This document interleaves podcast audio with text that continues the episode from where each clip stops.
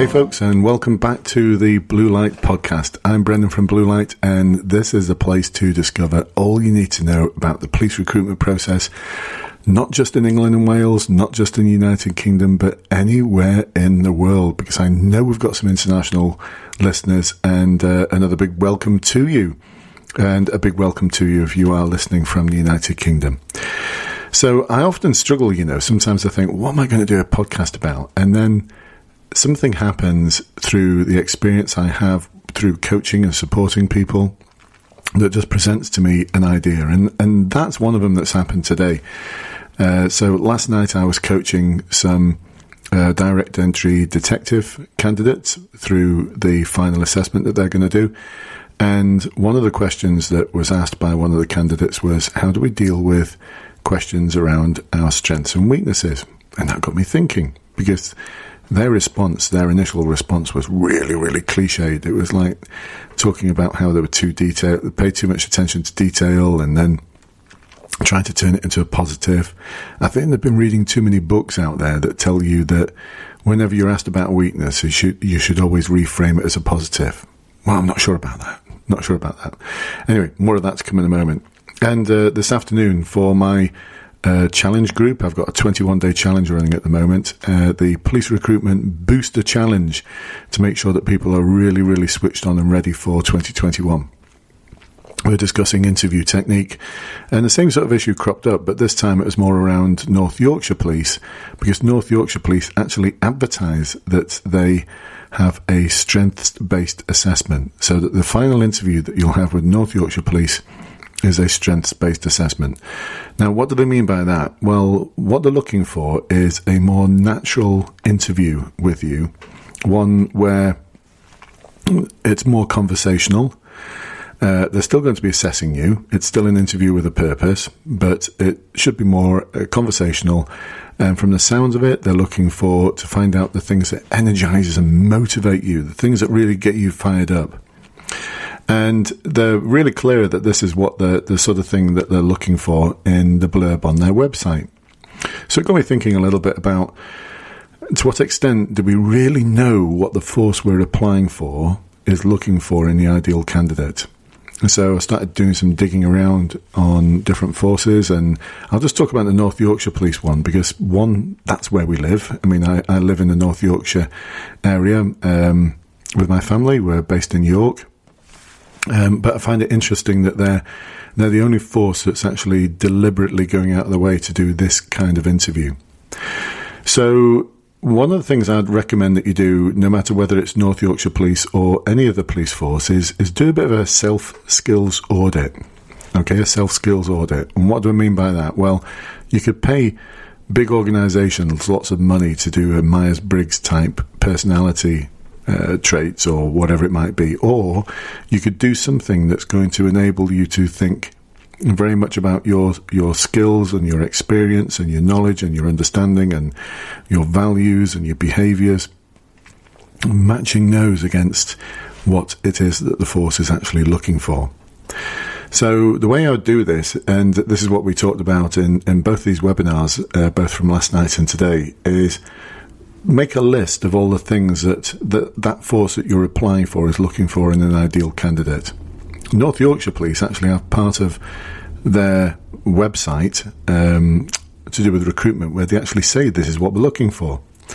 So th- there's two different parts, and I'll describe some of the character traits and the behaviours and the values that they're looking for, and I'll turn this into the first part of my audit. So one of them is about managing pressure, um, adapting your communication to meet needs of others, helping other vulnerable people, uh, working with others, managing difficult situations, making difficult decisions, and being challenged. Um, and then it goes on to say on another page that they're looking for people who can demonstrate community service, accountability, a collaborative approach, problem solving, that they're optimistic and stay calm, and they can deal with change. Now, those are the sort of strengths, strengths that they're looking for. So they've made it really clear this is our ideal candidate. This is a, think of it as like an avatar. This is an avatar of the ideal candidate. So what I'd be looking to do now is to create a list of those sort of behaviors and values and then do your own self assessment. Do your own self assessment where you score yourself on a 1 to 10, let's say, where 1 is ineffective and 10 is extremely effective. But don't just give yourself a number and be honest when you do this. Write some comments down as well about times when you may have demonstrated this particular value or this particular behavior. Now, the really interesting thing you can do then, and this has got something to do with Johari's box. I, hard really to describe Johari's box um, without a, a, visual accompaniment. So, uh, but basically, it's it's thinking about the things that other people know about you that they're too scared to tell you because they they fear it might hurt your feelings. So you want other people now to actually do the same audit and to give you the same marks out of ten, or not the same as what you've given yourself, but ask them to mark you out of ten and ask them to put some comments down as well. So people who you love, people friends of yours, uh, people you work with that you trust, uh, ask them if they take part in this for you to help with your development. And it'd be really interesting to see what comes out of it, whether there's any big differences in those character traits and those strengths between how you see yourself and how other people see you.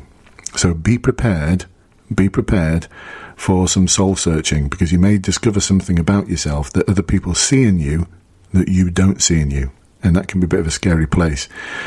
But be prepared for it and explore it because this gives you something really valuable you can talk about when you actually get to your interview. Now you've got something to talk about. Because the sort of things that they're going to be looking for is um, you either talking about how you have done something in the past or how you would do something in the future. So uh, I, I, don't know the exact questions are going to get asked, but they pretty much they pretty much gave you a description of the sort of things that they'll be looking for on the website. All it needs is a bit of detective work, you see. And now you've already done a skills audit, both from your perspective and other people's perspective. You've got a much better picture of who you are. And they may also, the people who are giving you feedback, may also give you examples of things that you've done in the past that you didn't remember. So now you've got even more awesome evidence that you can use at your interview. Is that making sense so far? I mean, for me, it's very, very simple, this. But then again, I've been doing this for decades with other people and helping other people to do this. So it does seem simple for me. But it might not seem simple to you just yet. So, where are we up to at the moment? Well, we've gone to the website, we've found out what things are important, we've created an avatar, if you like, of the ideal candidate uh, all the different skills, behaviors, values, character traits that they're looking for in the ideal officer. This is what we're looking for. And you're going to create that as a list, and then you're going to do your own self audit, 1 to 10, with comments, and then you're going to get other people to do the same thing. And then you're going to reflect on basically who, who you are. This is who I am. this is who I am. So I know that the North Yorkshire Police um, interview um, because I've seen some of the feedback that some of my clients have had, uh, looks for their last questions around things like uh, they, they, call these exemplars uh, the community champion exemplar, where they describe to what extent are you an advocate for the needs of community. And this is where they may be looking for you to actually have had experience of community service. And this is why I think it's so important, folks, that you actually get involved in community and don't say things at your interview like, the reason I want to be a police officer is I want to help the community. Because the next question I'd ask is, that's fantastic, that. What have you done so far? Oh, nothing.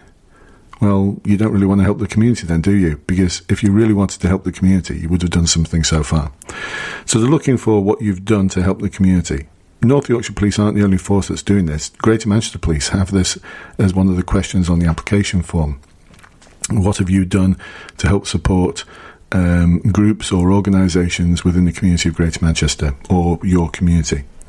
So this is becoming a common theme, really, because this is the sort of person they want people who are selfless, who are going to give to their community. Um, another exemplar that they've got is the creative responder um, exemplar, um, where they're looking for people who can uh, respond to a situation by taking in every aspect of that situation um, looking at uh, the problem from all sorts of different angles, and this links in with that problem solving that they're looking for in terms of a strength. And then ultimately looking for people who can make a decision, uh, a decision based on evidence, which then links in with the strength that they talk about on their website of accountability. Of accountability. So the the traits that they're looking for are the ones that they're also going to ask questions about in the interview. And one of the last ones uh, that they're going to be looking for is one that they call the cohesive collaborator exemplar. Um, how do you build effective working relationships with uh, people in your team? So this links in with the dealing with change, the person who is optimistic and calm, the person who's collaborative.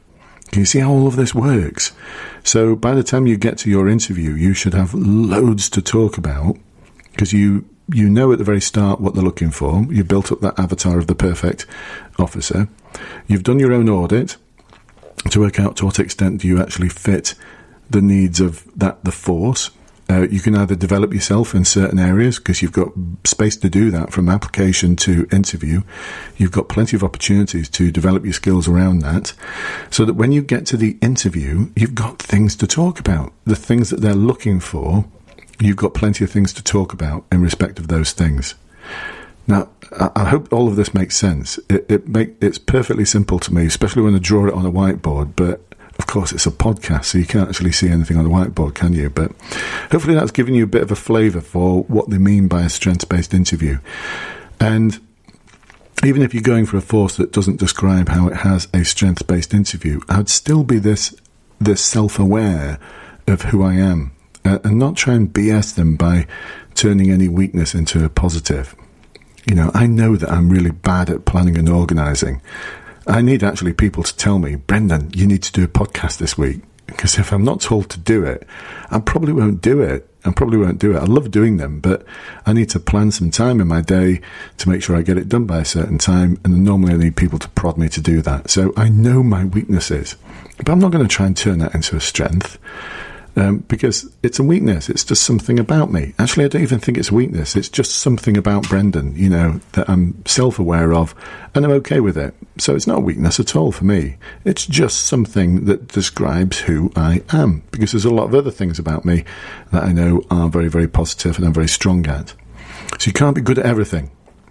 You can't be good at everything. So, when I was asked that question last night, you know, how would you turn a weakness into a positive? My answer was, well, you don't you describe that weakness, you describe how you're self aware in respect of it, and you describe how you mitigate against that weakness, that thing about you. You know, I'm not even sure about the phrase weakness because it just describes something about you, something that you're just not as good as other people at. You know, other people might be really, really good at planning and organizing. I'm not. And I'm all right with that because the people who are really good at planning and organizing may be very good at controlling something against a set of systems. They might be brilliant project managers, but they might not be quite as creative and innovative as I am. So I know that, you know, some things you're great at, some things you're not, and it's just who you are. As long as you're okay with it and you can mitigate against the things that are actually required from you, because some extent, to some extent, planning and organising is required of me, but I've mitigated against it, like I said, by getting other people to help plan and prioritize and organize me, um, which is helpful. Thank you, by the way, to those of you who do that because it's really, really helpful. All right, so I hope that's helped you in respect of um, strengths based interviews.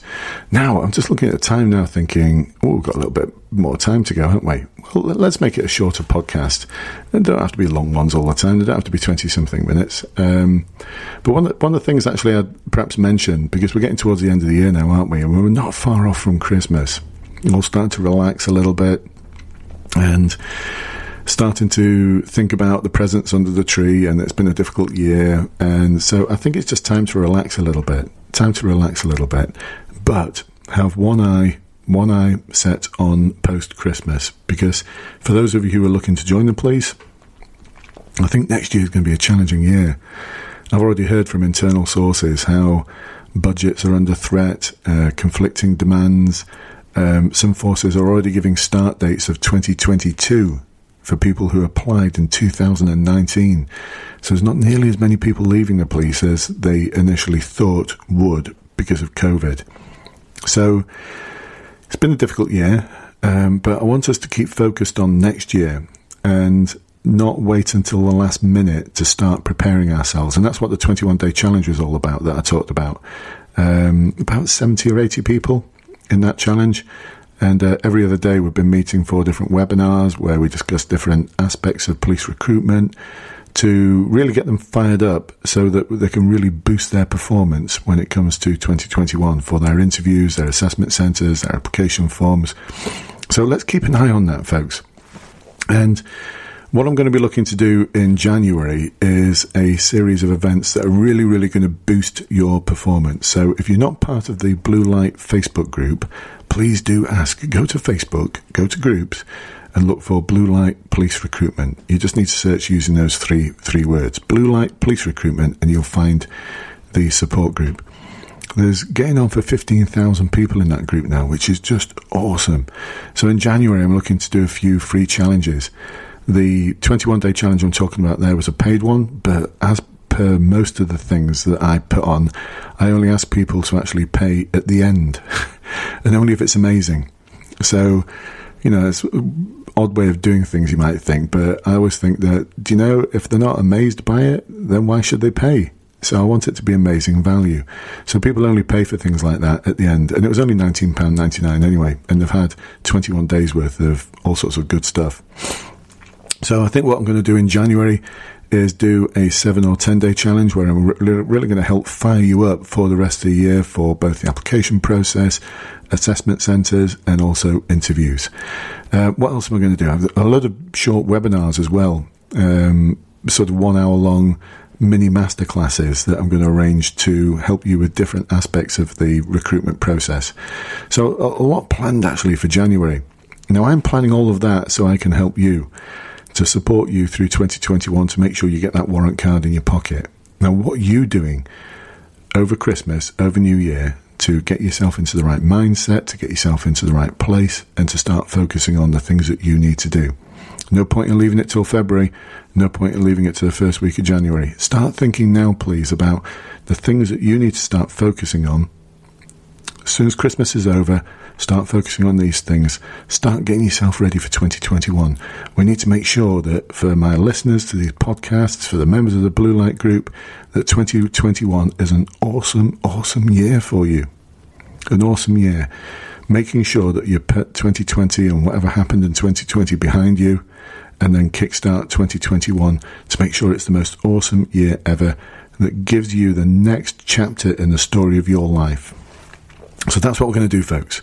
I'm really excited about it because I've done a few of these things before, but I'm going to sort of pack them all into January to really, really fire off January and make sure it goes in the right direction for you.